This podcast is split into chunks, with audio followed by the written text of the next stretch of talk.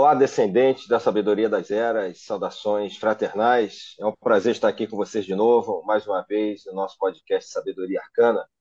Vamos nos encontrar agora, uma gravação que em pouco tempo vai estar disponível para vocês, desse nosso podcast. Tenho certeza que vai interessar a, não só os amantes da, do ocultismo, da magia, né, e dos assuntos, né, da, das religiões que nós tratamos aqui, mas também de todos aqueles que gostam de literatura. Só lembrando que o nosso podcast Sabedoria Arcana é também um fruto de um projeto mais amplo, chamado Projeto Sabedoria Arcana, que visa divulgar o conhecimento arcano por meio de livros, cursos, vídeos e, claro, esse mesmo podcast. Aí convido também a todos para aproveitarem e visitarem o nosso site w w w ponto sabedoria arcana ponto com ponto b r, além das nossas outras mídias. Nós temos Instagram, Facebook e até mesmo TikTok agora. Então, quem puder nos visitar e acompanhar as nossas novidades, vai ser um prazer. Então, saudações arcanas.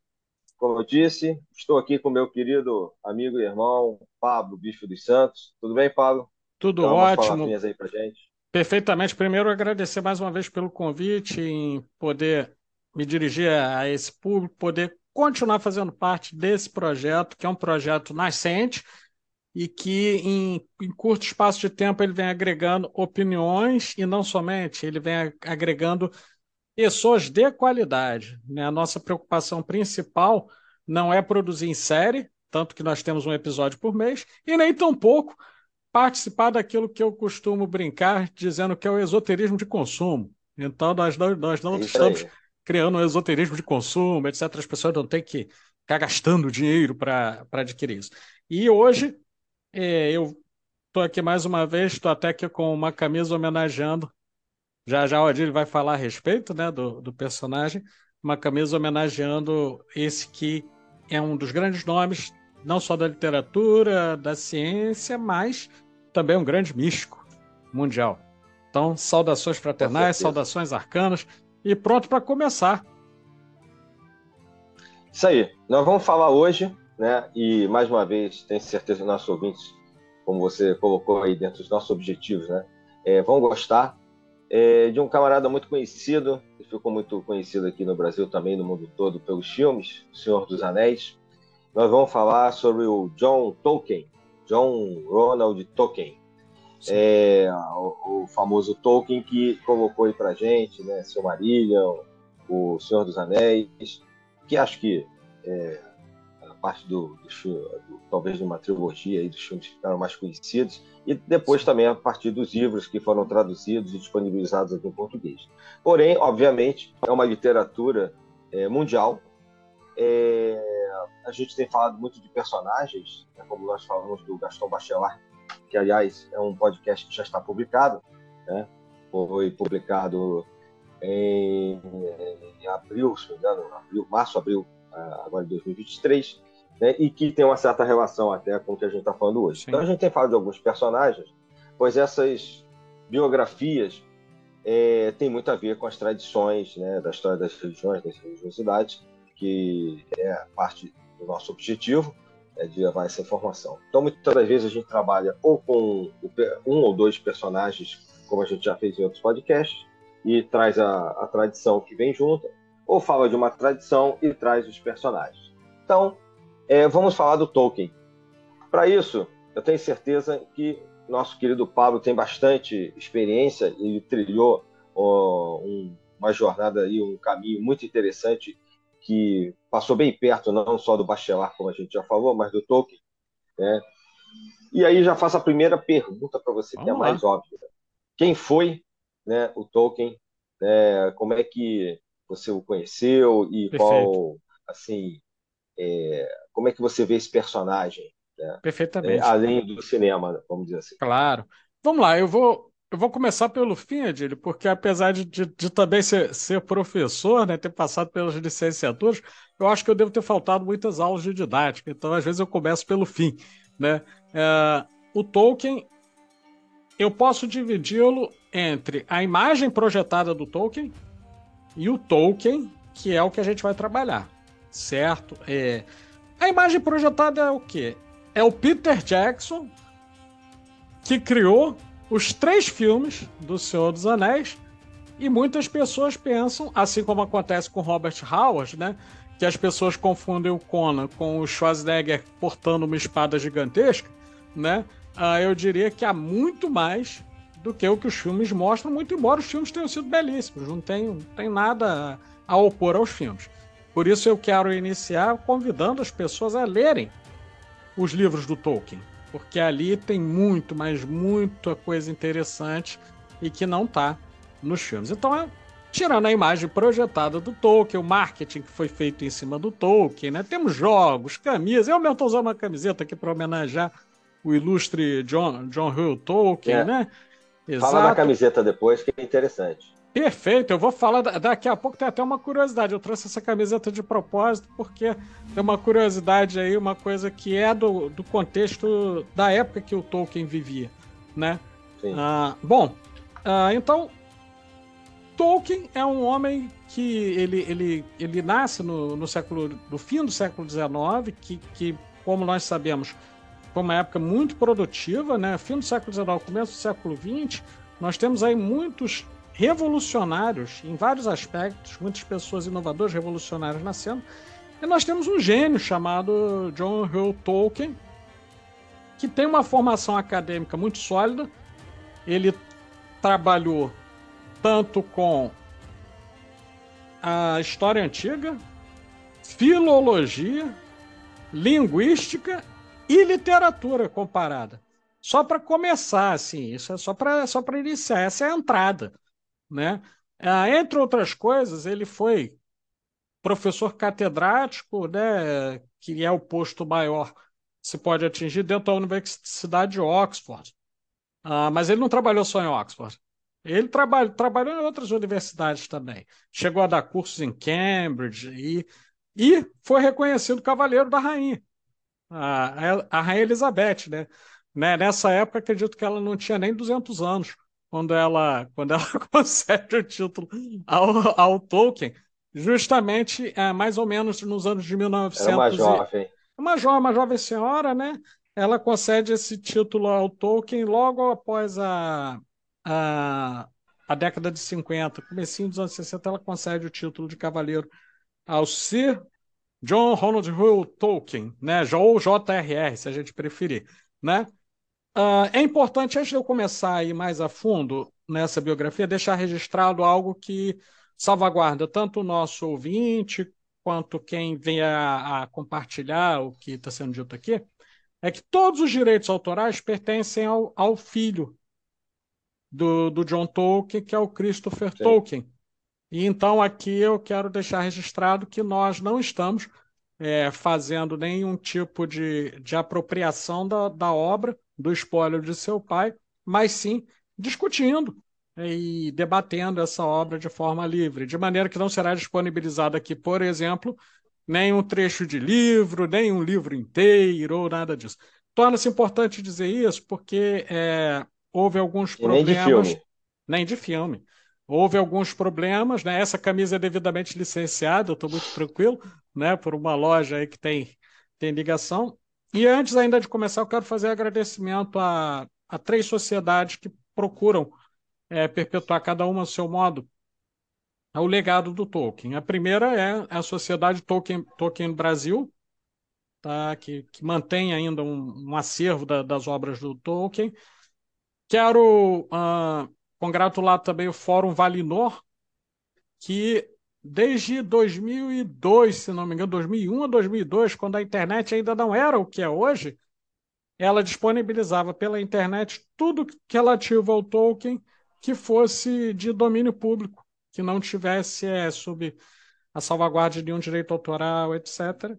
E por último, mas nem por isso menos importante, é, eu quero fazer um agradecimento a vários autores é, do campo acadêmico também que pesquisaram não só a, vibra, a vida, mas elementos da obra, que alguns eu vou citar ao final, e que tornaram possível, por exemplo, que a gente fizesse esse podcast hoje. Bom, seguindo então, sim, agora voltando para o começo. Eu tenho alguma relação é, indireta com, com Tolkien, até do ponto de vista iniciático. posso dizer, sem nenhuma sombra de dúvida, é, isso que eu estou dizendo agora é, é informação que é, pertencia à extinta Ordo Draconiana. É, o Tolkien ele foi o último grau dentro dessa ordem, uh, e ele gerenciava um dos círculos. Havia vários círculos, o Bachelard era, era um deles, Robert Howard era outro, o Alfred North, North Whitehead era outro, e o Tolkien também era um desses que estavam no último grau da Ordo Draconiana.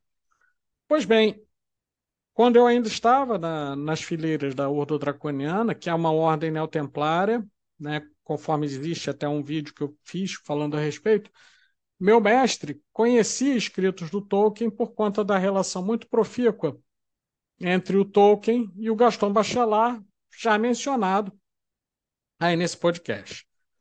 E o Tolkien se caracterizava por duas coisas. A primeira, que eu poderia dizer para iniciar a conversa, é que ele era um homem profundamente devotado aos estudos e à ciência e, ao mesmo tempo, com um senso de humor e ironia muito finos.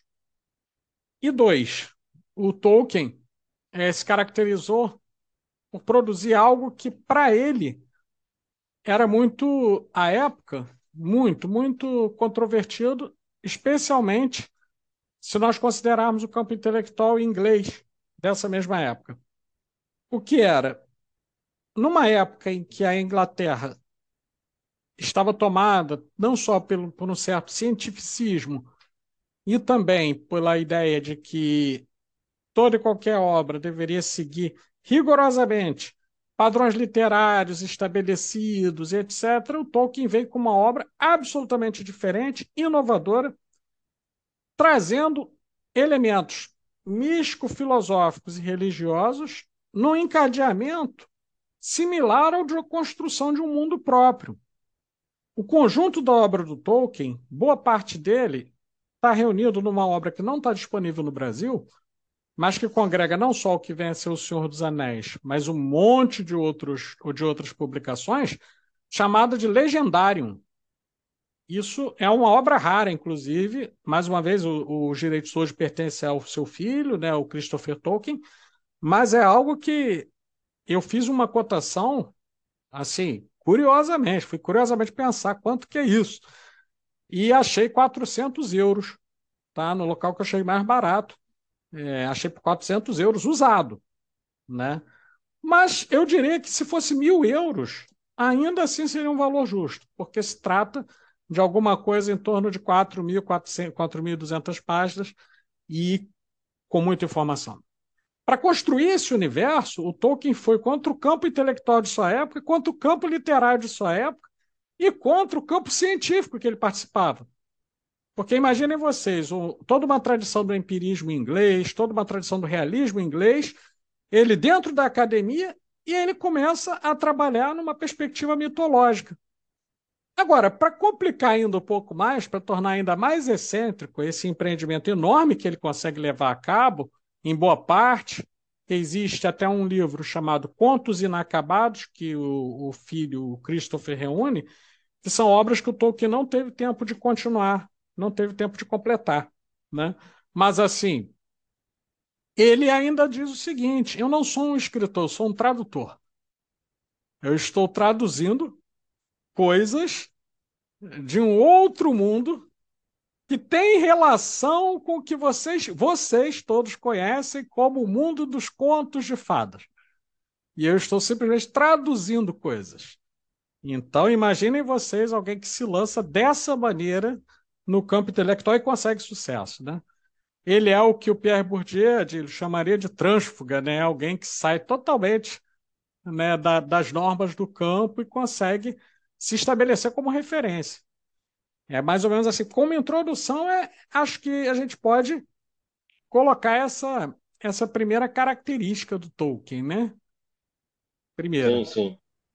Que é, já por si só, é interessante, né? Esse conhecimento sim. introdutório dele, né? Sim. E eu acho curioso, porque ele nem faleceu há tanto tempo assim, né? Ele faleceu nos anos setenta, acho que foi em setenta e três, né? É, com oitenta e poucos anos. E... Sim. ele é bem contemporâneo, né?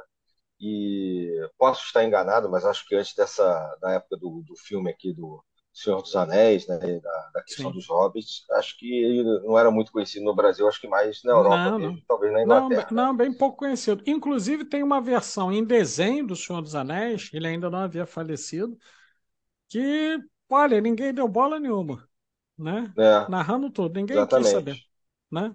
Exatamente. E é interessante que ele foi para a Inglaterra cedo, né? Mas ele era da África do Sul. Eu achava que ele era inglês, mas não. É não, não, sou africano. Né?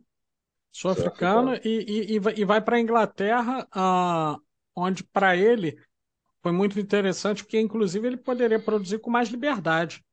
Né? O, na África do Sul havia toda uma situação muito complicada, né? De discriminação é. social e regimes ditatoriais, esse negócio todo, né?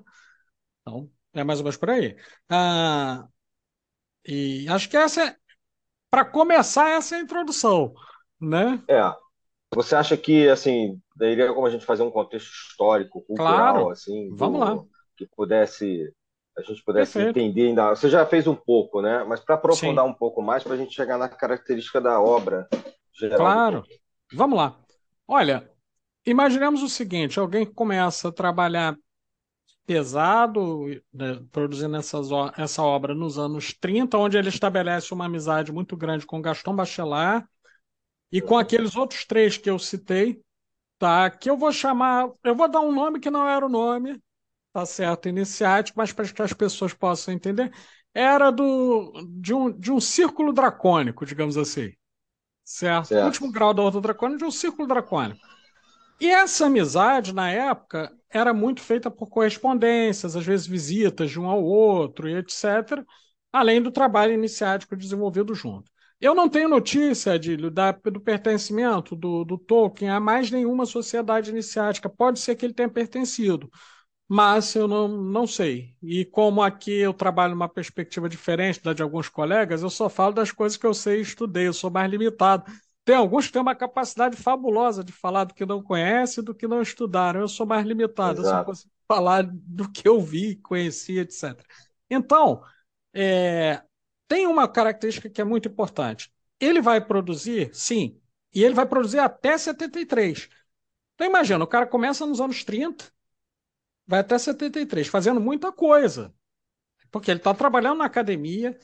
Ele tem estudos linguísticos muito profundos sobre, sobre o nascimento da, da língua inglesa e da relação da, dessa língua com as suas origens dos povos célticos, os povos nórdicos, aquelas, aquele caldo de culturas que, que hoje nós chamamos de Reino Unido, mas que não era. Você sabe disso muito é. bem, né, Adílio?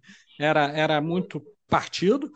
E ele, inclusive, tem um trabalho sobre runas nórdicas que é referência até hoje. Então, ele tem uma formação como linguista, tem estudos de filosofia muito profundos. E aí acontece a Segunda Guerra Mundial. Na Segunda Guerra Mundial, ele é chamado para trabalhar na, na, na, na, na Marinha Inglesa. Ele vai servir na Marinha Inglesa. Não, não foi para o fronte, por conta, obviamente, né, do fato de ele não, não, não ter esse treinamento militar, etcétera, mas ele trabalhou administrativamente ali, ao que aconteceu, por exemplo, com Pierre Bourdieu, mas na França, né? Na Guerra da Argélia. Bourdieu foi mandado para o fronte. Bachelard, ninguém encontrou ele para o alistamento, né? Ele não estava lá. Mas, assim, de todo modo, o Tolkien permanece alguns anos lutando no fronte, tá? Ele ficava na retaguarda, com serviços administrativos, etcétera, mas estava no fronte, presenciando os horrores da guerra.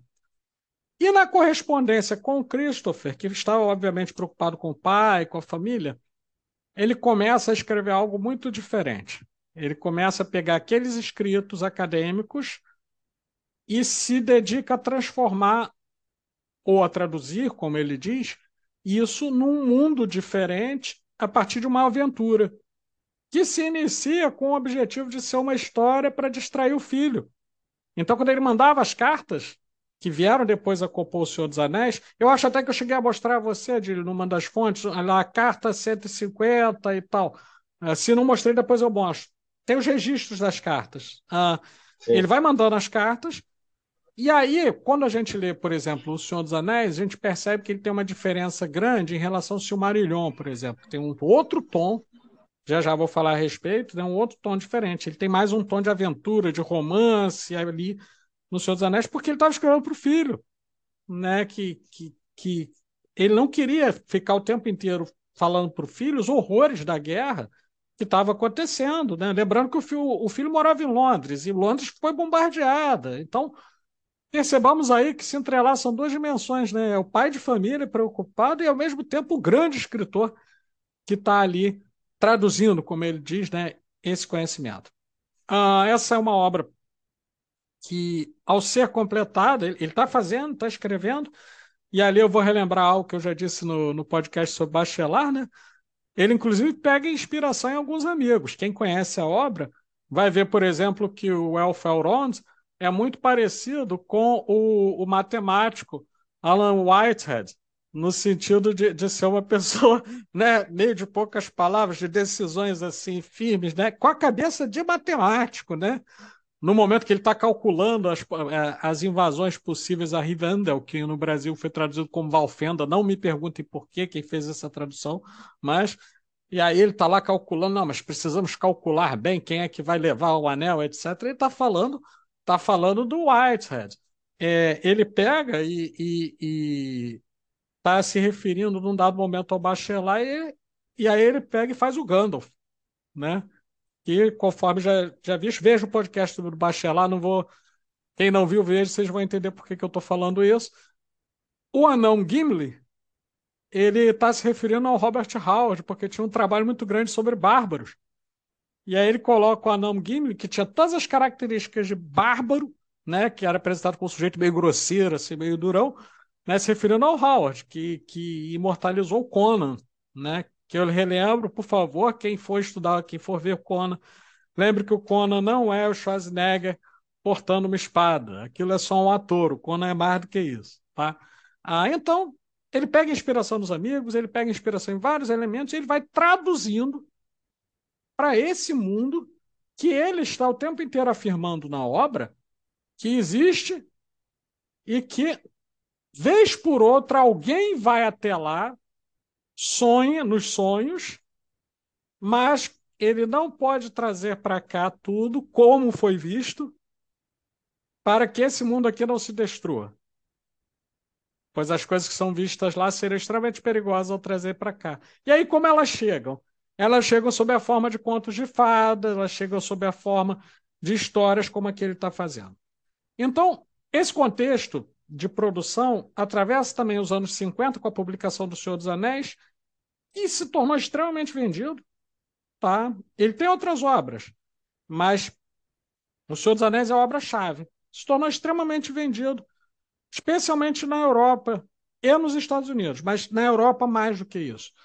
Tá? De modo que, em alguns momentos, num, se você pensar para anos cinquenta, anos sessenta, você vender seis milhões de livros não é pouca coisa, né? E no Brasil é a gente tem... Coisa. É, no Brasil a gente tem algum atraso, né? Porque ele vai chegar aqui no Brasil mais ou menos nos anos setenta, por aí vai chegar, e sem uma divulgação, sem uma propaganda, né? Então, exato, não tem o mesmo impacto. E, e só, só para pontuar essa, essa parte, né? Uh, termina a guerra, ele acaba de produzir O Senhor dos Anéis, mas ele não para. Ele está preocupado em traduzir, em recriar, em trazer esses conhecimentos desse outro mundo que ele acredita ser importante registrar. E aí ele vai produzir uma série de outras obras, como a gente vai ver o Silmarillion, uh, a gente vai ver aí algumas obras que daqui a pouco eu vou comentar contigo, que tem a ver com o simbolismo arturiano, né? Tem muita coisa sobre isso. Lembrando que tem a produção literária, mas tem a produção acadêmica, que faz com que ele seja catedrático em Oxford. Então, nesse contexto histórico, nós temos o período da Guerra Fria, nós temos o período anterior à, à Segunda Guerra e nós temos o período da guerra. E ele está produzindo. Esse é o contexto. E aí ele vem a, a fazer a transição, ele vem a morrer em, nos anos setenta, lá em mil novecentos e setenta e três, mas uh, ainda que dedicado a... E, não, e vejam, não é, não é nenhum ataque pessoal ou mesmo crítica. Ainda que dedicado a preservar o legado do pai, o Christopher Tolkien uh, ele foi um compilador, né, é um compilador, é um organizador desse, dessa obra, mas ele não seguiu esse caminho de se aventurar em continuar a tarefa do pai. É importante marcar isso. Okay? Uhum, sim, sim.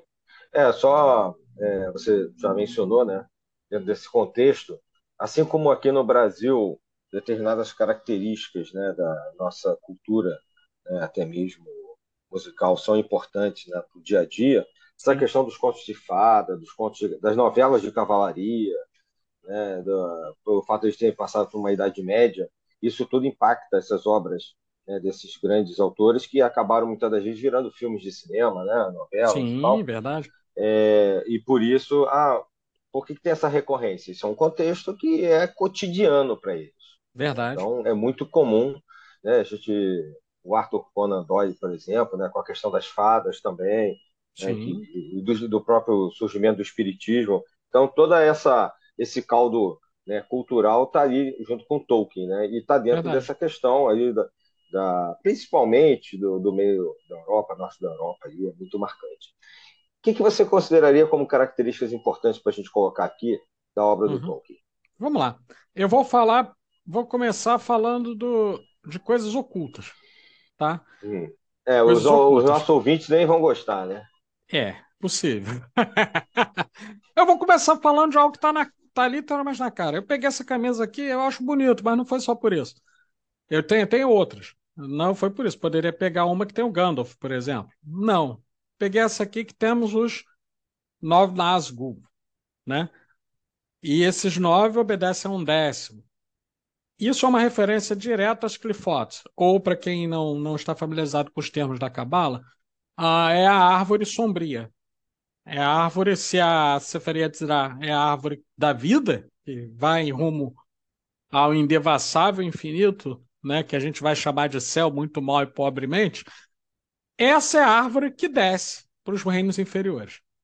Tá? Então, ele associa esses nove como os nove, né? Os nove, cada um associado a uma, a uma clifotes, tá? Quem, quem, quem manja de cabala vai ver que quando você vai estudar os espectros do anel, como ele vai chamar, cada um tem uma característica parecida. O décimo não aparece, por quê? Porque se, aí estou falando de cabala, tá? Um conhecimento não tão iniciático, e esse pode ser encontrado em qualquer lugar, Uh, não precisa, né, ter uma formação iniciática para isso, mas o, o primeiro nível, que é, é chamado de Keter ou Coroa, é inacessível, é incognoscível, tanto para baixo quanto para cima. Então, é o mal inconcebível, então não aparece aqui, nós temos nove, não dez, né? O décimo é o Sauron, né, na, na, no, no Senhor dos Anéis, que não tem forma corpórea, olha aí mais uma vez, não tem forma corpórea, e quando ele aparece, aparece como um olho de fogo posicionado num determinado lugar lá numa torre. E assim mesmo é a forma que ele usa, ele não tem forma corpórea. Mas esse aqui tem uma forma quase corpórea, né?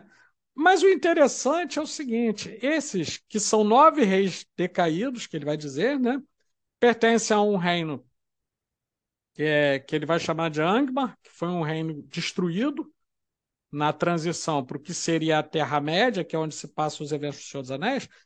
E olha o nome que esses caras aqui têm. Eles têm o nome de Nazgûl, que na pronúncia Nazi-Gol, ele está se referindo aos nazistas mesmo.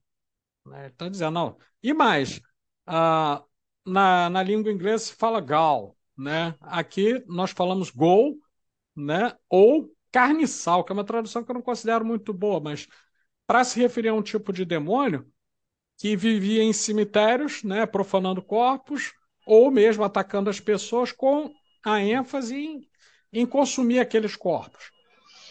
Por quê? Ele está comparando esses nazistas às pessoas, a esses demônios, por quê? Porque muitos deles, nas maldades que faziam com os judeus, profanavam os seus corpos. Faziam experiências de morte, como Josef Mengele, por exemplo, que foi preso. Ah, e aí, uma característica que é importante, quem vai estudar o Senhor dos Anéis, por favor, estudem, né, quando forem estudar lá, tem uma parte importante em obras que vai falar do, do, dos Nazgûl, Nazgûl, né? Eu vou falar de um, senão a gente ia ficar um podcast só falando de Nazgûl aqui, né? Mas assim, vou falar de um. O rei dos bruxos de Angmar não é outro que não o mentor uh, intelectual e, de certo modo, espiritual do Hitler, que era o Himmler. Sim. Então, ele, além de ser um espectro do anel, esse que está portando a espada aqui, era um camarada que possui um alto conhecimento de magia. Então, ele, na obra, ele possui um conhecimento parelho com o do Gandalf, Saruman e outros magos que estão ali, e era um espectro. Ali ele está falando dos nazistas, claramente. É uma parte oculta. Está falando de nazismo, está falando de cabala, né? E está falando de magia. É, é interessante quando a gente vai ver algumas coisas que estão codificadas. Vou dar outro exemplo. Esse não no Senhor dos Anéis, para a gente não ficar só no Senhor dos Anéis. Ah, quando nós temos o Silmarillion, que, aliás, para mim, honestamente, é das mais bonitas obras que eu já vi de literatura, porque ela consegue reunir tanto mitos de criação quanto histórias que, que vão aí para o romance, etcétera. Eu vou chamar de literatura, o Tolkien chamaria de obra traduzida, né? De obra iniciática, etcétera. Vou deixar no ar, tá? As pessoas tirem suas conclusões. Mas existe uma canção, a primeira parte da obra é chamada de Ainur Nindadê, né? Que é a canção dos Ainur, ou a canção dos sagrados. Dentro dessa obra, ele vai dizer que o mundo é criado, os sagrados são criados num primeiro momento, e olha aí a analogia, a canção é o equivalente ao verbo no cristianismo. Quando lá em João um, um você tem lá. E no começo era o verbo, e o verbo estava com ele desde o início, né? Então você tem a canção, né? A primeira coisa que surge é a canção, e a canção cria os nove sagrados. Quer dizer, não são nove sagrados, desculpa, tem mais do que isso. Eu lembrei dos Nazgûl, tem mais sagrados. São doze sagrados, alguma coisa. São doze sagrados, exatamente. E um desses sagrados se revolta. Ele passa a dar atenção ao vazio, que ele achava que o Criador não tinha, não tinha dado atenção, se destaca dos demais e quer produzir a sua própria canção. Quer produzir a sua própria criação. Acha que não foi suficiente. Qualquer semelhança com a, toda a, a ideia e, de certo modo, até alguma mitologia, se a gente for considerar um John Milton, por exemplo, da queda de Lúcifer, está colocada aí.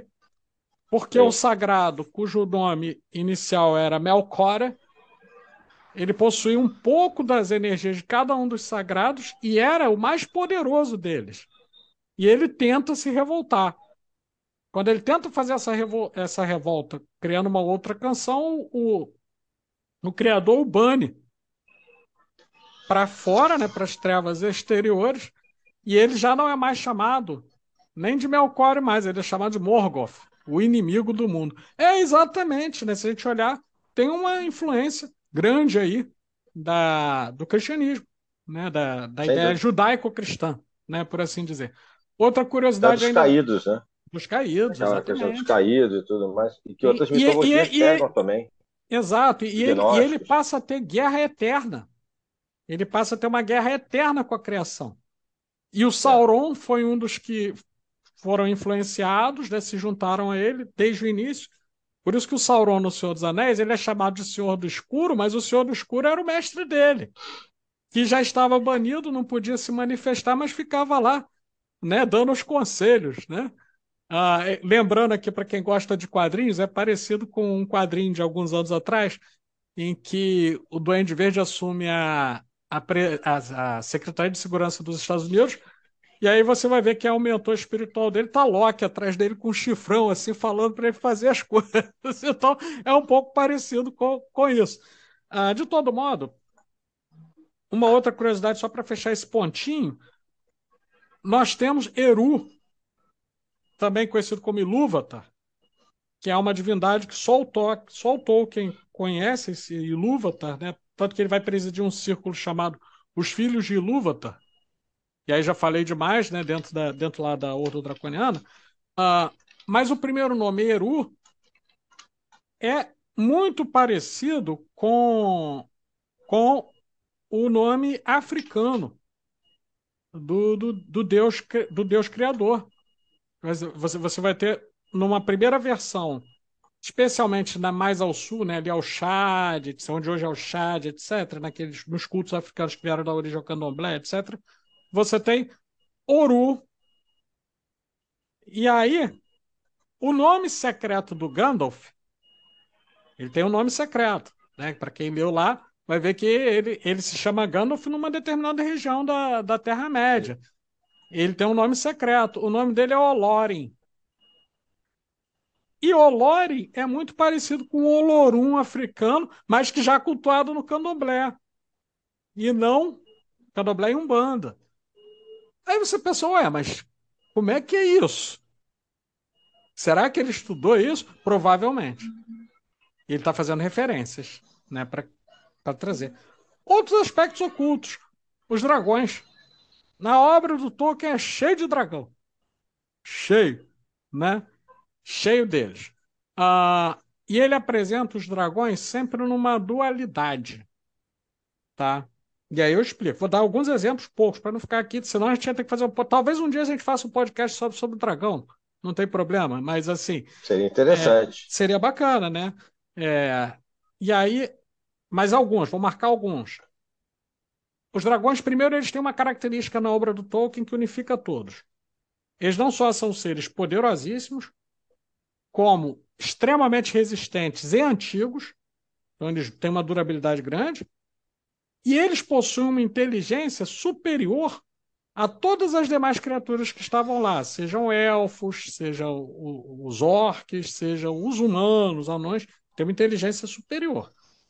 E um poder de convencimento do que que vai se manifestar através dos olhos. Quem olha para os olhos do dragão é obrigado a dizer a verdade. Não tem jeito, ele força o sujeito a dizer a verdade. Ok, mas são criaturas que, num primeiro momento, elas são perversas. Mas todas elas, nos diálogos, seja no livro é, Os Filhos de Húrin, em que nós vamos ver o confronto do herói, por assim dizer, Turin Turambar, com o dragão Glaurunga, ele sempre vai dar uma escolha àquele que está sendo confrontado, de se render ou de ser destruído.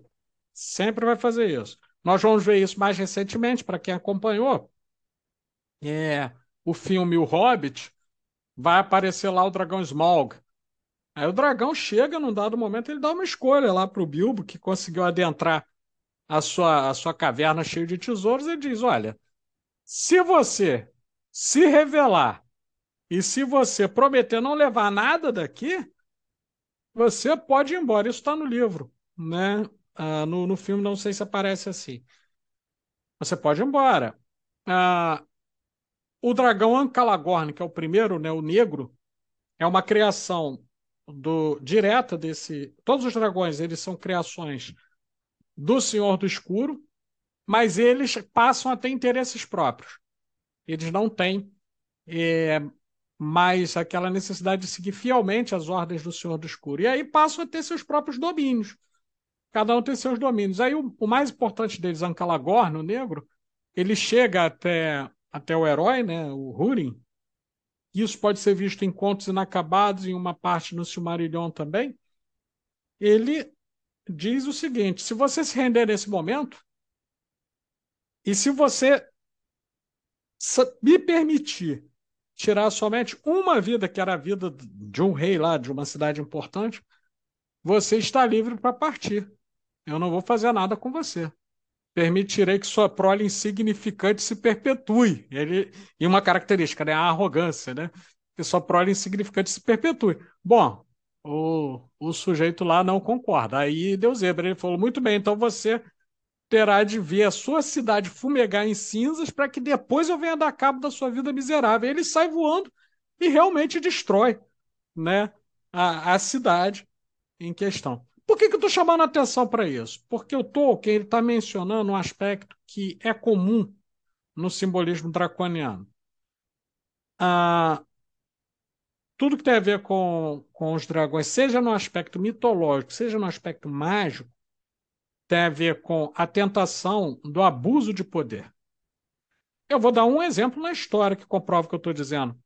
O legislador Draco, o legislador Tibérius Graco, romano, que cria no, no direito romano, né, é, torna popular a expressão de lei draconiana, porque era um sujeito extremamente rígido, rigoroso e com leis cruéis, né, especialmente na cobrança de impostos. Mas se você analisar, os dragões propõem um ordenamento do mundo, só que não é aquele que existe. É um ordenamento diferente. E eles se tornam agressivos com quem, de alguma maneira, não quer que respeite essa ordem. Isso é muito interessante porque mostra que o Tolkien, não obstante o fato dele, dele ter pertencido, né, ao Ordo Draconiano, ele possui um, um estudo muito grande a respeito desse simbolismo que é antiquíssimo e que está em várias culturas, né? E na obra dele eles são relatados como mais do que criaturas selvagens, destruidoras. Não são simplesmente dinossauros que soltam fogo, né? São criaturas dotadas de inteligência, magia, etcétera, mas que têm regras próprias de conduta, né? Isso é, é, é um outro aspecto interessante de se explorar. Por último, mas nem por isso menos importante, porque só esses aspectos que eu estou começando aqui acho que davam um podcast. É, tem aí uma ideia que é, é, é extremamente relevante. O Tolkien está falando de uma tradição primordial. Entenda quem tiver ouvidos de ouvir. Está falando de uma tradição primordial que não vem da Terra.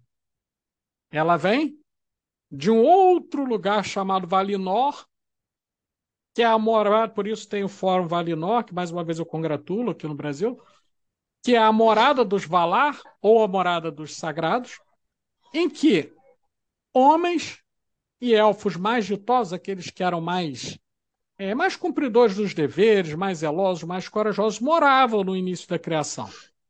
Tá?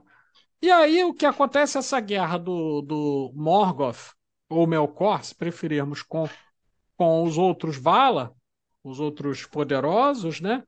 Vai fazer com que Valinor seja destruída, e que algumas pessoas migrem para esse outro lugar que fora criado pelo Melkor, que é a Terra-média, que o Tolkien vai dizer que posteriormente vem a ser o nosso planeta na Quarta Era, quando ela se curva e os mares se encurvam. Então a Terra deixa de ser plana, os mares se encurvam, e aí ficaram alguns remanescentes dos tempos antigos e alguns conhecimentos remanescentes passados pelas raças que estiveram aqui, elfos, anões e etcétera. Ele vai dizer, por exemplo, em determinado trecho lá do Silmarillion, que os anões construíram runas. Os anões construíram runas. Vai dizer lá que os antigos elfos, né, é, construíram e legaram conhecimento da natureza, das ervas, etcétera. Inclusive, você sabe bem disso, né, Dílio? Ah, entre os celtas, ah, os elfos têm um papel importantíssimo, né, dentro lá do, do, do seu sistema de conhecimentos, né? E ele vai dizer que os orques não, os orques eles, eles só legaram a destruição, né? Porque eles eram uma corruptela dos elfos, né? Eles foram uma distorção feita dos elfos pelo, pelo Senhor do Escuro, né? Ah, quando ele está dizendo isso, ele está sinalizando que, assim como algumas tradições é, relatam, existe uma tradição que vem de fora da Terra e que algumas pessoas vão, vão perpetuar um eco distante dessa tradição, mas que ela veio de fora, ela veio dos sagrados, né, que em um dado momento conviviam até com as pessoas. Então veja quantas coisas nós temos aí, e eu estou dando exemplo só de alguns aspectos ocultos. Vou por último, eu juro que é o último que eu vou falar. É... As posições cardeais e a ideia dos, do, dos conhecimentos, né? Algumas tradições vão situar o leste, que é onde o sol nasce, como sendo o lugar de onde provém a luz, e o oeste de onde provém as sombras. Ele vai inverter, ele vai dizer que não, que não é assim, porque isso somente aconteceu depois que a Terra encurvou e os eixos mudaram de lugar, porque antes a luz vinha do oeste. E nesse oeste, quem, qualquer semelhança com a Atlântida não é mera coincidência, a cidade principal dos homens que estava no oeste é, a, é uma cidade que vai ser chamada de Akalabet, ou a tombada, que ela tomba justamente por inundações quando os mares se curvam. E aí ela submerge. Mas alguns remanescentes vêm, conseguem chegar onde hoje seria a Terra, que ele vai chamar de Terra-média, e vão passando aqueles conhecimentos para os primitivos que aqui estavam. Então, a gente olha assim e pensa, pô, esse cara não é bobo não, ele sabia um monte de coisas aí iniciáticas, né? Sem dúvida. E muita coisa, né, por aí. Ele é, uma, é um compilado de várias tradições e ele amarra muito bem, né? Você muito vê aí é, a questão da queda que você mencionou, né, do, do, do druidismo também, né? A queda que o próprio Martinez Pasquali coloca lá, muito, de forma muito homem. parecida no martinezismo, né? No, é, no Tratado da Reintegração dos Seres. Aí você Sim. cai nos gnósticos, na antropogênese, na cosmogênese, na teosofia, né? Aí você falou aí da, dos mares, né? Sim, da, sim, das raças, da, da, da Atlântida.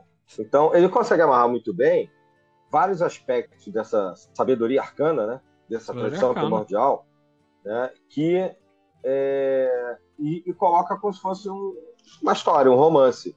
Verdade. Mas é extremamente profundo e, e faz uma remissão a uma antiguidade, né, quase que imemorial da própria humanidade, dessa tradição, né, que é Sim. justamente o que a gente vem discutindo, né, no, no nosso trabalho, Verdade. nosso projeto aí desde dois mil e dezesseis. Né? É, boa parte dessas, desses aspectos que você colocou em termos de tradições, e, por um acaso, inclusive, a gente já uhum. tem podcast a respeito, né? Sim, sim. É, sobre vários desses aspectos. Então, se, se os ouvintes quiserem, né, e costurando também para poder se aprofundar mais, é interessante, né, ler sobre esses aspectos é, que você está colocando. Né? E, e então, lembra... de uma certa maneira, sim, fala. Sim, não, não, claro, por favor, depois eu coloco. É, não, porque é, é, assim, eu ia te perguntar se de uma certa maneira você fechou os aspectos místicos e esotéricos, né, porque eu ia te perguntar sobre o negócio que nós conversamos, que trata-se É, de, dos cinco magos. Eu acho que seria ah, legal. Não deixei de ser um aspecto também, mas isso é um aspecto claro. em destaque, vamos dizer. Não, mas perfeito. Você ia falar eu... alguma coisa. Exato, eu, eu vou fechar esses aspectos e a gente vai falar já já dos cinco magos, tá legal? Então, é, eu, queria, eu queria lembrar o seguinte, algo que é muito interessante é que ele está tratando de tudo isso e ele está fazendo referências diretas a algumas, algumas questões que estão acontecendo na Segunda Guerra Mundial. Está acontecendo na Segunda Guerra Mundial. Né? Ele vai se referir, por exemplo, num dado momento, a um lugar chamado Isengard, uh, em que lá estavam sendo desenvolvidas experiências. Tá? Um mago, que é o mago Saruman, da obra dele, está é, desenvolvendo experiências para a criação de uma nova raça de orcs resistente à luz do sol. Tá? E, ao mesmo tempo, desenvolvendo máquinas e etcétera. E ele está fazendo referência diretamente à indústria bélica e às experiências bio, biotecnológicas é, alemãs, tá? No sentido de criar uma raça original. Só que ao invés de dizer, como Reich dizia, que criaria uma raça superior, a raça suprema, etcétera, a raça que ele procura criar é a raça mais degradada possível, porque os orcs já eram degradados. E ele faz um cruzamento de orcs com humanos para tentar piorar mais ainda o negócio, né? E por último, mas nem por isso menos importante, tem um aspecto que depois eu, eu quero é, chamar a atenção junto contigo, mas eu vou mencionar por agora para a gente amarrar, é, é o Aragorn, que é um dos protagonistas da história do Senhor dos Anéis. O Aragorn, ele, ele tem muitas similaridades com o Rei Arthur. Né, muitas similaridades, e isso vai ficar muito Sem claro, dúvida. especialmente no, no terceiro livro da, da, da, da, que o Tolkien escreve, que é O Retorno do Rei. Né? Ali ele tende a reforjar a espada, a espada tinha características parecidas com, a, com, a, com as do... com, quase com, com a Excalibur, né? E, e esse Retorno do Rei é algo que, é, que era absolutamente esperado por aquelas populações. Era algo absolutamente inesperado e era, era profetizado, né, que aconteceria. Ao mesmo tempo, esse retorno do rei não ocorre de forma pacífica, né? Assim como o Arthur tem o Pendragon, num dado momento, fazendo oposição, o regente de Gondor também faz oposição aqui, o, o Aragorn assuma, né, a sua posição como rei, assim como deveria ser. Então, estou fechando agora esse aspecto no tempinho que leva para... tomar um remédio sem fazer propaganda da indústria farmacêutica Eu até digo aqui minha imagem para poder ficar um pouco mais estável, pelo menos para mim, né, em relação ao som. Mas quando você toma uma água, porque você está falando bastante... Isso. É, é, aliás, se, se, questão... se, se, alguma, se alguma... Não estou colocando rótulo aqui, mas se algum patrocinador ligado a água, mineral, etcétera, quiser nos patrocinar, nós não ficamos chateados. Tá? é, é, nós não temos patrocínio nenhum, né? Nenhum, nenhum. Trabalha não, a moda a gente, antiga. A gente paga para da... trabalhar, na verdade. A gente paga para trabalhar, né? Mas então, é isso aí, a tá moda bonito. Da Atlântida. É, por é. aí, exatamente. A moda da Atlântida. Não, eu só ia comentar que é, o, o arquétipo do cavaleiro é profundamente marcado ali, e você tem o aspecto de um sacerdote, né, de um druida, do próprio né, personagem, é, lá do mago, né? Sim. O Gandalf. O Gandalf. E, e, e os dois se entrelaçam muito bem, né, na, na história, como é realmente na tradição. As pessoas tendem a pensar que o, o templarismo ou os romances uhum. de cavalaria são separados ou numa fase posterior ou estanques a, ao surgimento do cristianismo, aquele período pré-cristão celto-druídico, mas não são. Eles caminham não. juntos ao longo da tradição primordial, inclusive chegando à nossa época. Existem Verdade. vários indícios disso, inclusive chegando na época do próprio Dante Alighieri, para a formação da Divina Comédia, né, os fiéis do amor, e etcétera. É, isso, Sim. de uma certa maneira, está retratado no que você está falando. Bastante. Né? E está retratado no, no...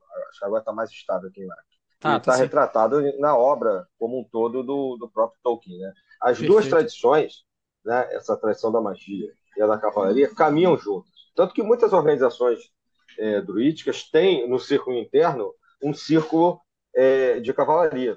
É. Em algumas você pode estar nas duas, em outras tradições você tem que optar. Ou você trabalha com uma ou trabalha com a outra. É, é só uma observação. Não, perfeito, mas, mas é uma observação muito pertinente. A gente começou a falar dos magos, Adilho, você citou o Gandalf, eu acho Sim, que a gente é. pode falar um pouquinho do papel dos cinco magos, né? Isso é, aí. Uhum. O Tolkien vai se referir a cinco magos, que são enviados dos sagrados. Cada mago estava ligado a um dos sagrados. Tá? Se você pensar no Gandalf ou Olorin, você vai ver que ele está ele, ele tá ligado a, a um Valar chamado Niena, que era um, um sagrado, que era a Consoladora. A gente poderia traduzir como a Consoladora. Olha aí, mais uma vez, uma referência à Virgem, né? A, a, a, a Virgem Maria do templarismo, né, e etcétera. Né? Era aquela que consolava é. as lágrimas. E digo Exatamente. mais, na apresentação, quando a gente vai ler lá nos Contos Inacabados, né, que tem uma parte só dos, dos magos que são chamados de Estari, né, são os cinco Estari, que vêm para ajudar na aflição o povo que sofria sob as garras do Morgoth, do Sauron, etcétera. Então, uhum. os sagrados mandam esses esses cinco, mas antes desses cinco serem enviados, um, olha o mito do... Quem quiser conhecer mais, eu vou, vamos por camadas, né? Quem quiser conhecer mais, ouça e tem em mãos a letra de uma música do Iron Maiden chamada Hymn of the Ancient Mariner, né? A Rima do Marinheiro Ancião. Aí, aí vocês vão entender um pouquinho mais, e daí a gente vai para outras fontes históricas. Mas, por exemplo, a coisa estava tão feia aqui da Terra, o negócio estava tão... tão brabo, que o mais valente dos homens decide navegar na época. Ainda não havia o encurvamento dos mares, que ele vai se referir. Então, se o sujeito viajasse o suficiente, ele conseguiria chegar até Valinor, por mar, indo em direção ao oeste. Tá? Mesmo Valinor, com problemas lá, ele decide sozinho, esse marinheiro chamado Erendil, ele vai, e quando ele toma essa decisão, uma estrela guia aparece mostrando para ele como é que ele faria para chegar até Valinor. Aí ele vai enfrentando os mares, chega lá e narra a situação para o rei dos Valar, né, que é chamado Manuel Sulimur, e ele diz, não, olha, nós estamos padecendo, eu vim aqui para pedir que vocês façam algo por nós, porque nós não temos esperança, tal, tal, tal, tal. E aí ele diz, você, você vai ficar aqui conosco, você já ganhou seu lugar em Valinor, mas nós vamos enviar para vocês cinco maiar, ou espíritos intermediários, como a gente poderia chamar, né? Ou avatares, se a gente preferir. Eles são equivalentes aos avatares. Tá? Os magos são cinco avatares, para trazer uma linguagem para o público, né, que, que, é, que é mais corrente. Tá? E aí nós temos lá o líder deles, que ficou conhecido como Saruman, né?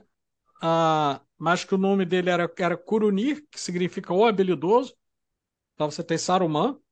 Você tem o Olorin, que ficou conhecido como Gandalf. Você tem um terceiro que é mais, é mais, druid, mais ligado ainda a essa questão céltico-druídica, que é um chamado Radagast, que é um mago versado em magia natural. Se comunicava com as plantas, com os animais, estava o tempo inteiro integrado à natureza. Cada um possui uma cor específica. Não é à toa. Ah, isso tem a ver com o sistema que eu já mencionei em outro momento, da Ordo Draconiana. Tá? Uh, cada um possui uma cor específica. Então o Gandalf era o cinzento. O branco sempre era o maior da ordem, tá? uh, Os dois azuis Os dois azuis Alatar e Palando, é, que não são mencionados nas histórias, tá? Porque eles foram para o leste e não foram mais vistos, né? Não foram mais vistos, foram para o leste. Ninguém tem notícia deles quando eles chegam ao que viria a ser a Terra, né? A Terra-média. Então, os três principais chegam, né? O Saruman, no primeiro momento, vem como sendo bom, tá? E a principal habilidade dele... Tem até artigos acadêmicos falando a respeito desse arquétipo. Posso até mostrar depois para a galera falar a respeito. É, o Saruman tinha não só um conhecimento muito grande da, de magia, por ser o branco e ser a soma de todas as cores, como ele tinha um poder de influenciar as pessoas através da voz. A voz do Saruman era algo que a pessoa ouvia, mas não estava hipnotizada. Ela ia concordando, porque tudo que ele falava parecia muito sensato, parecia muito correto, e a pessoa sentia que tinha que concordar. Parece muito o que alguns políticos fazem hoje. Parece muito o que algumas pessoas fazem hoje. Né? O cara está falando a coisa mais... Não, não, olha... Poxa, gente, quem não vai querer, por exemplo, uma sociedade segura? Cidadãos de bem possam andar com suas famílias nas ruas. É o que todos queremos. Mas, infelizmente, as pessoas más precisam ser tratadas como merecem. Precisam ser tratadas na bala. Nós precisamos pegar esses bandidos todos que estão nas escolas aí, falando aí suas doutrinas falsas, criando geração de bandido, de vagabundo. Esses aí tem que, tem que ir para o xadrez. Ah, você não quer ir para o xadrez? É só não roubar, é só não matar, é só não estuprar que você não vai para o xadrez. Quando você ouve um discurso desse, parece, dependendo de como for, que é tudo muito lógico. Poxa, é um sujeito que está defendendo a sociedade, está, quiçá, a terra. Quando você vai analisar nas minúcias, fora dessa aura é, do orador, você vai pensar, epa, mas espera aí. Quer dizer, se todo mundo estiver dando tiro, será que esses que estão dando tiro não vão acabar virando assassino também? Epa, mas espera lá, será que realmente você vai aplicar a mesma pena ao sujeito que furtou um pedaço de queijo quanto ao sujeito que, que praticou um latrocínio? Será que é isso? E aí você vai vendo que é um discurso furado. Só que ele não estava se referindo a esse personagem insignificante ao qual eu transliterei parte de discurso, e eu nem vou mencionar o nome. Quando é criado o Saruman, ele estava se referindo ao Hitler, aos discursos do Hitler no Terceiro Reich, que não tinha pé nem cabeça, mas as pessoas achavam que era aquilo, né? É, que hipnotizavam, né? A gente hipnotizava o quanto eles tinham é, uma, essa aura de um influência, certo, uma certa ascendência sobre milhões. É, é. é, uma aura de influência grande. Então, por isso o Gandalf lá no Senhor dos Anéis vai advertir o seguinte, num dado momento que, inclusive, o, o sujeito lá entrou em guerra com Sauron, ele queria, o Saruman se achou tão poderoso que achou que ele poderia, ele virar o Senhor do Escuro, né? Ele poderia ter o anel, aí, só que deu errado o negócio, né? Porque o Sauron mandou, deu uma coça nele antes de chegarem os heróis lá, né? Então a Isengard estava toda destruída. Aí me chega na, na história, né? Isso é importante porque é para a gente entender essa dinâmica dos cinco magos. Tá o Gandalf liderando a comitiva. Tinha o Aragorn, tinha o Gimli, tinha outros. Quem quiser vai ler lá o Senhor dos Anéis, vai ver direitinho quem era.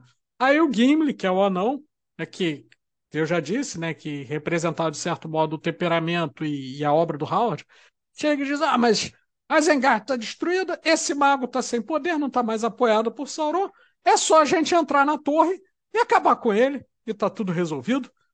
Aí o Gandalf, com ponderação e calma, diz assim, vocês estão muito enganados. O principal poder dele não foi perdido, e é o mais perigoso de todos, é a sua voz. Então estejam muito atentos, porque vocês vão se defrontar com um adversário que mesmo eu tenho receio. Olha isso, o Gandalf falou, eu tenho receio, né? E aí, quer dizer, é um dos magos. Ah, esses magos tinham uma associação com elementos da natureza, conforme eu disse, no sentido da magia elemental. Você pensa, por exemplo, no, no Gandalf como sendo um mago elemental que trabalha com magia elemental do fogo. E ele tem até um anel vermelho, que foi dado a ele por um sujeito chamado Círdan dos Portos, né? Um anel de fogo. Você tem o Saruman representando as potências aéreas, por conta da fala, da linguagem, e o próprio cajado dele era de uma pedra cristalina. Enquanto o do Gandalf era de um, era de um galho de madeira, como se tivesse sido queimado, o dele era de uma pedra cristalina, né? Tinha poderes aéreos. O Radagast, que eu mencionei ainda há pouco, por conta do seu contato com a natureza, etcétera, por conta do seu conhecimento das localizações, das rochas e tal, era uma pessoa associada ao elemento terra. E os outros dois, que você menciona o nome, mas pouco se fala a respeito, eles tinham uma associação com, com o elemento água, né? O elemento água. E por isso a cor azul. A cor azul tem a ver com, nesse simbolismo, com, representando o elemento água. Sejam as águas profundas, e aí é o azul escuro, né, quase, quase anil, sejam as águas mais claras, né, do, do, do azul claro, que era no caso do Alatar, e o azul escuro do Parlando. Esses cinco magos, que eu falei bastante contextualizando na obra, eles estão traduzindo parte do que está acontecendo no momento que o Tolkien participa de uma sociedade iniciática. Ele participa da, da Ordo Draconiana, o último grau da Ordo Draconiana, e ele era um dos cinco magos vivos, não mais falando de história. Ele é um, um dos cinco magos vivos. Né? Quatro podem ser mencionados. Né? Tolkien, o Northhead, uh, Whitehead, desculpe, Alfred North Whitehead, uh, o Robert Howard, o Gaston Bachelard, e um quinto que eu não posso dizer, porque a época já não se pôde... Quer dizer, eu até cheguei a saber quem era, mas a ordem foi extinta, eu não tenho como perguntar para as pessoas. Ei, eu posso, eu posso revelar o nome do, do último, do, do mago lá, o quinto lá? Não posso dizer. Mas eu posso adiantar a vocês que era uma figura extremamente poderosa no campo da política. E que na Segunda Guerra teve um papel preponderante para vencer o nazismo. Falei demais. Ponto. Parágrafo, pulo uma linha. Então, uh, esses cinco magos, de certo modo, conforme o Bachelard, desculpe, conforme o Gandalf, conforme o Gandalf, conforme o Tolkien caracterizou, você depreendia, se você conhecesse o círculo interno, você imediatamente sabia de quem ele estava falando, mas algumas pessoas que conheciam bem a obra e conheciam as pessoas da época associavam, né? Por exemplo, a controvérsia com Bachelard, que não gostou nada de ser retratado como Gandalf.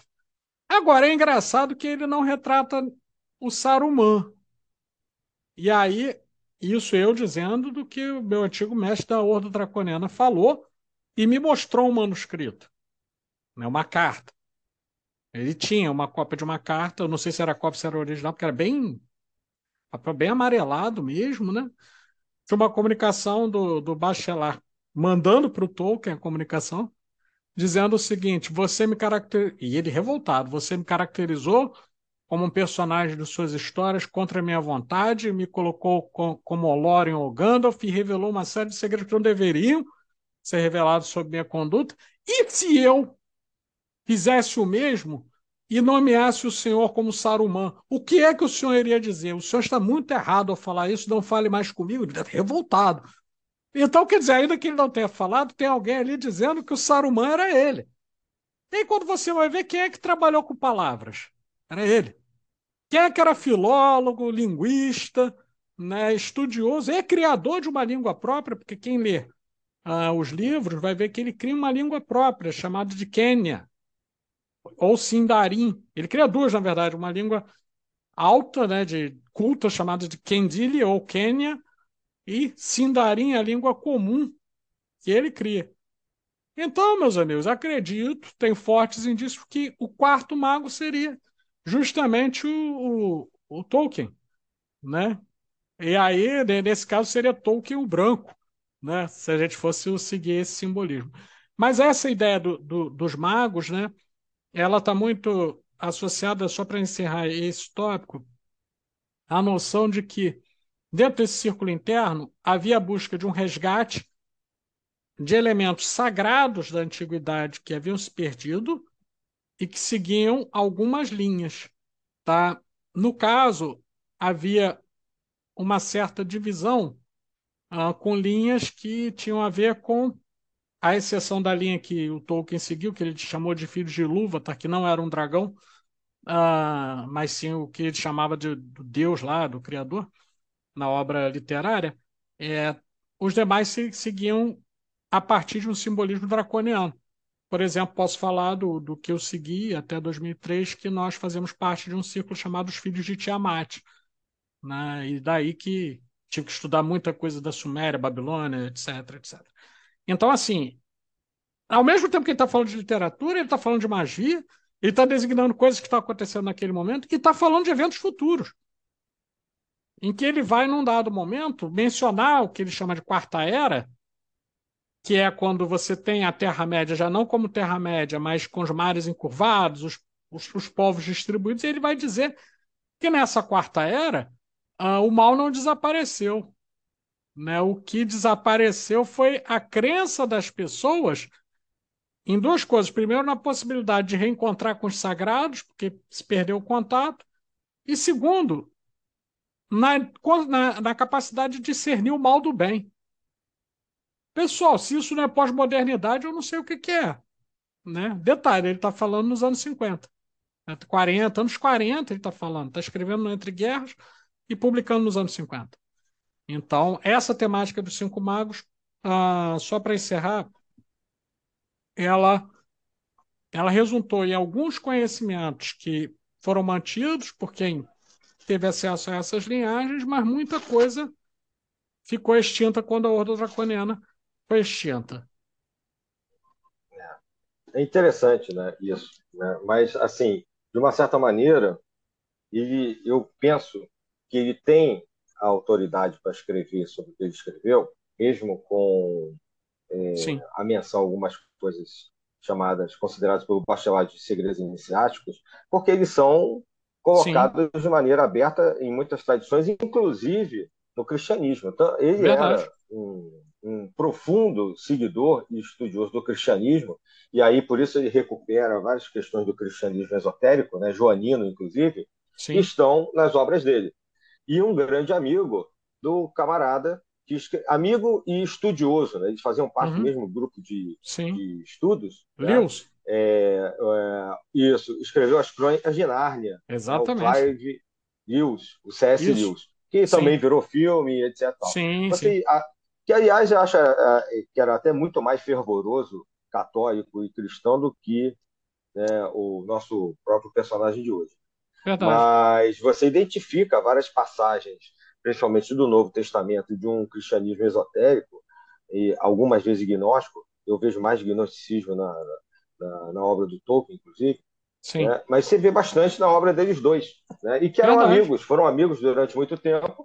Depois, no final da, da vida do Lewis, eles já eles não se falavam e tal, tiveram algumas discordâncias e um certo afastamento, mas esse é um aspecto iniciático que há dentro das tradições chamadas religiosas no seu círculo interno, que é o movimento Verdade. que a gente chama, né, ficou vulgarmente conhecido como esotérico, em detrimento ou, né, em oposição ao exotérico com X, né?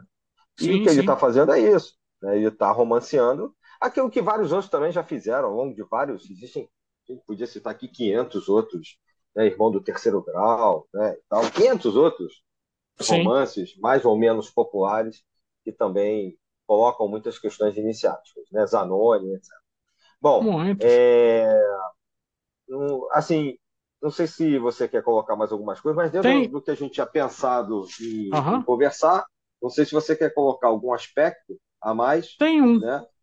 Tem um aspecto mas, que eu quero... Que mas eu não quero, deixa que de quero... dar as sugestões de leitura. Não, não, gente. não. Eu vou colocar Você esse aspecto, vou te perguntar algumas, algumas coisas e, e, ao mesmo tempo, vou, vou trazer as sugestões de leitura.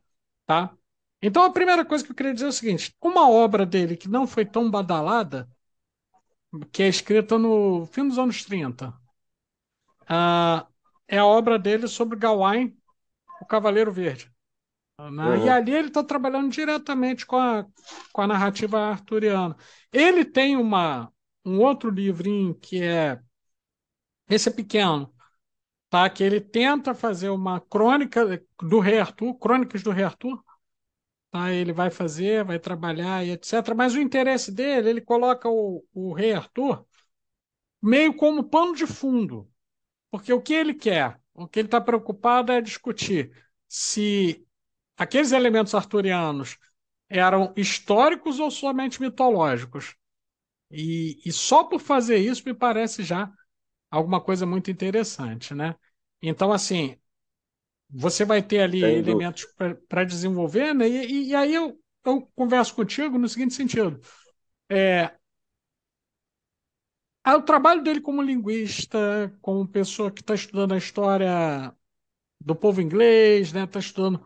os mitos arturianos, etcétera, o colocam também nessa vertente, certo, Adílio? Ele, ele pode ser também considerado, talvez, um, um, um importante autor dentro dos estudos célticos, druídicos, arturianos, não? Sim, ele é. Ele é considerado, inclusive. Sim. Né? Dependendo do ponto de vista é, que você adote a linha de pesquisa para tratar Do, do pensamento céltico, né, ou da cultura celto, celto-druídica, se você entrar lá na parte da, da religiosidade, né, desse uhum. povo, de, ou esse sacerdote, é, se você entrar pela questão da literatura, tem que passar pelo Tolkien. Porque, na verdade, é, é, ele faz um feedback com essa literatura que funda as novelas de cavalaria, que são importantes Sim. também para se entender o surgimento, a, a estrutura, não só da língua culta atual da Inglaterra, mas da própria Itália, o que a gente chama de Itália hoje, né?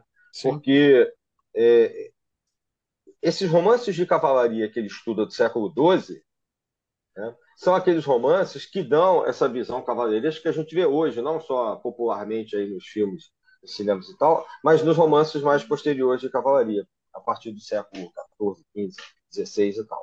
A morte de Arthur, Excalibur e etcétera. Sim. Porque existem diferenças entre esses romances. E ele vai estudar isso, ele vai pegar algumas dessas diferenças, que às vezes é, são de estilo, às vezes são do, de como trazem a história, né, da, da, da própria existência do Arthur, por exemplo, que uhum. já era considerado na época dele um personagem histórico, do século cinco, seis da nossa era. Okay. E como isso foi colocado na literatura, é a parte que ele entra com o estudo linguístico. E aí ele recupera isso.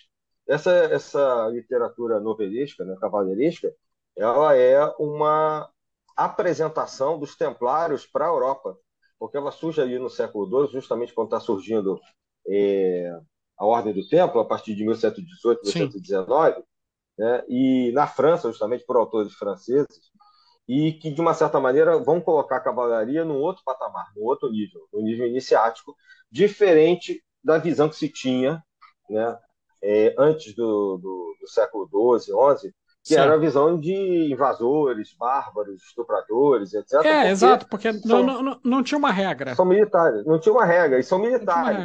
Não, né? Não estavam associados necessariamente a algo é, religioso ou iniciático.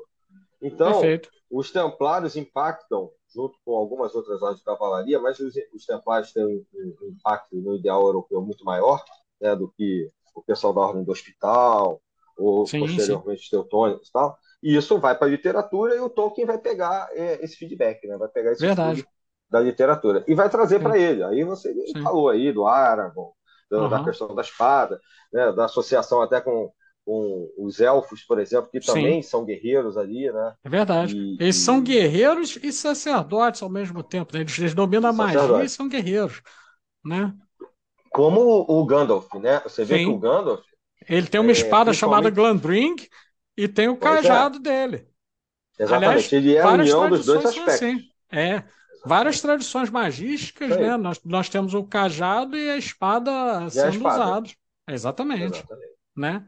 Isso então, tem dentro e fora de tradições judaico-cristãs. Isso tem verdade. tradições como você colocou hoje, tal, a gente já mencionou, mas até você vê que o martinismo, por exemplo, muitas Sim. vezes é subestimado, né, como uma simples tradição. Muita gente acha até que é religiosa e é um equívoco uhum. completo, né? É mesmo. Mas ele lida nos seus símbolos também com a espada e com outros elementos da própria cavalaria, ao mesmo tempo que lida com tradições é, místicas judaico-cristãs. Perfeito. Eu, eu acho que a gente poderia ainda, em alguns momentos, é, retomar, né? Tem muita coisa, né? É, com certeza, tratar, mas para muita coisa, pra não ficar muito longo, né? Longo. E muito eu, eu vou, tra- vou trazer algumas indicações aqui para a galera é, que, tá, que, que quer legal. conhecer melhor. Bom, vou começar pelo, pelo que eu chamo de entender o autor por dentro. Hoje em dia, a galera querendo... É, consumo rápido e fácil do conhecimento, vai para o comentador. Só que quando você lê o comentador sem ter lido nada da obra original, você corre o risco ah, de ser induzido, não que seja por maldade, às vezes é, mas não nem sempre. Você é induzido pela ideia que o cara tinha a respeito, que pode ser diferente da sua ao ler. Então vamos começar por dentro. É preciso ler O Senhor dos Anéis, é preciso ler o Silmarillion, é preciso ler Os Contos Inacabados, é preciso ler Os Filhos de Húrin, né, que conta a história uh, de, um, de um sujeito chamado Turin Turambar, só para falar a coisa mais leve da história, a coisa mais leve. Ele enfeitiçado pelo dragão, ele engravida a irmã. Só para a gente falar, assim, a coisa leve, tá? Da história, assim. E esses são básicos, porque eles vão abrindo porta para outros. O Hobbit vão... também, né? O Hobbit, sim, sem dúvida. O Hobbit, o Hobbit aliás, tem um nome é, que quem estuda o Tolkien, aí eu, meus agradecimentos à, à Sociedade é, Tolkieniana Brasil, do Brasil, que lembra muito bem que o Hobbit é chamado como Marco, o livro do Marco Vermelho do Fold Ocidental. Ou seja, né, é, ele é escrito como sendo um livro É que narra as primeiras aventuras que se tem registro dessas terras mais ocidentais do que ele vai chamar de Terra-média. Ah, então ele começa ali. É como se, entre aspas, a história começasse ali. O Silmarillion não, estou falando de uma pré-história, etcétera. Ok, essas são obras importantes dele. É, mas eu vou falar, eu tenho um que eu quero citar, é de um brasileiro, é um estudo muito bom, que já virou livro, tá? É, até para dar uma força a ele, tem como achar em P D F, mas eu, poxa, para dar uma força, né, o trabalho ficou tão bom, ele partiu de uma, de uma tese de doutorado e, e ficou muito bom o trabalho, é do Tiago Destro Rosa Ferreira, que foi editado pela editora da Federal de Uberlândia, Edufo, e se chama Mitos da Terra-média, Mitologia e Modernidade na obra de J R R. Tolkien. Queria deixar esse registro aí, porque tem coisa bacana sendo produzida aqui no Brasil e Sim. o pessoal não não está muito atento. Quem conseguir achar, eu acho que na Amazon tem, talvez, ou em outros lugares. Mas a Amazon, por favor, se quiser dar um, dar um apoio ao podcast, não fico chateado. Mas assim, né? A gente está precisando de apoio, fazer o quê? É, é.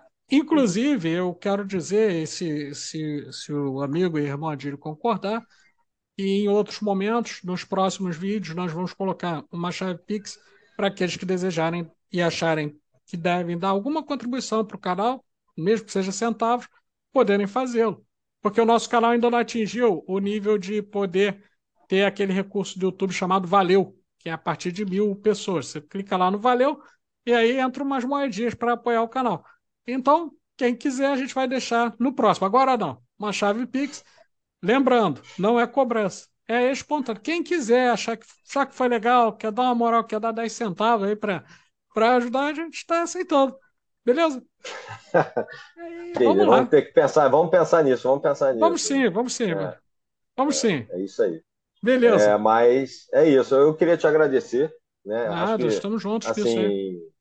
É, eu acho que foi um tema importante que também junta com outros podcasts que nós já fizemos, como já mencionamos sim. aqui, inclusive né, o, o desse ano, né, de dois mil e vinte e três, sobre Bachelard, que é um personagem... Ambos são acadêmicos, mas também né, são importantes, não só para a literatura, né, e para a cultura pop aí do, do século vinte e um, né, sim. e final do século vinte, e também para esse público que nos segue, que trata desses assuntos, né, das religiosidades, história das religiões, é, da sabedoria arcana como um todo.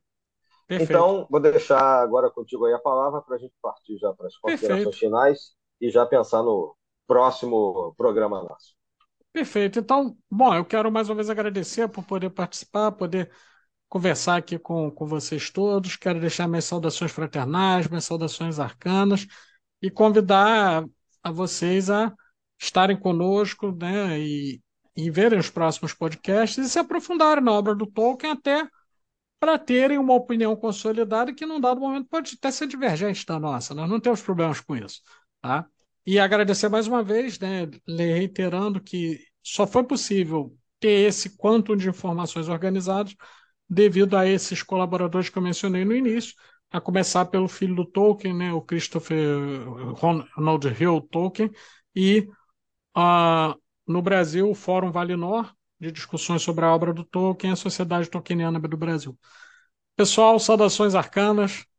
Um forte abraço em, em vocês.